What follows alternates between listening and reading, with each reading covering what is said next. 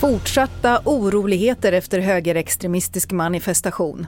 Le Pen anklagas för förskingring och låga grundvattennivåer i Sverige. Det är rubrikerna i TV4-nyheterna. Ja, det är fortsatt oroligt på flera håll i Sverige idag efter de danska högerextremistiska manifestationerna. I Norrköping och Linköping förekommer just nu stenkastning och brinnande bilar. Och efter nattens oroligheter i Rosengård i Malmö säger polisområdeschefen Petra Stenkula att det som sker är helt oacceptabelt.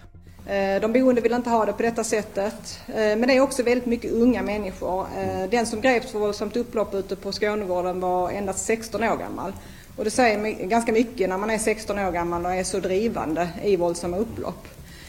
Så vi måste naturligtvis jobba långsiktigt med detta men jag kan inte helt utesluta att det skulle kunna uppstå igen. Men då kommer vi finnas på plats för att snabbt avbryta det och återskapa lugn. Du kan följa utvecklingen av det här på tv4.se. Nu vidare till valet i Frankrike där presidentkandidaten Marine Le Pen nu anklagas för att ha förskingrat hundratusentals euro i stöd från EU. Anklagelserna kommer drygt en vecka före det franska valet. Timingen är den absolut bästa för Frankrikes president Emmanuel Macron. Hans huvudmotståndare i valet, högernationalisten Jean-Marie Le Pen, anklagas för förskingring av EU-pengar. Precis en vecka före den sista valomgång som hittills har sett ut att bli mycket jämn. Den här rapporten kommer från EUs antikorruptionsenhet.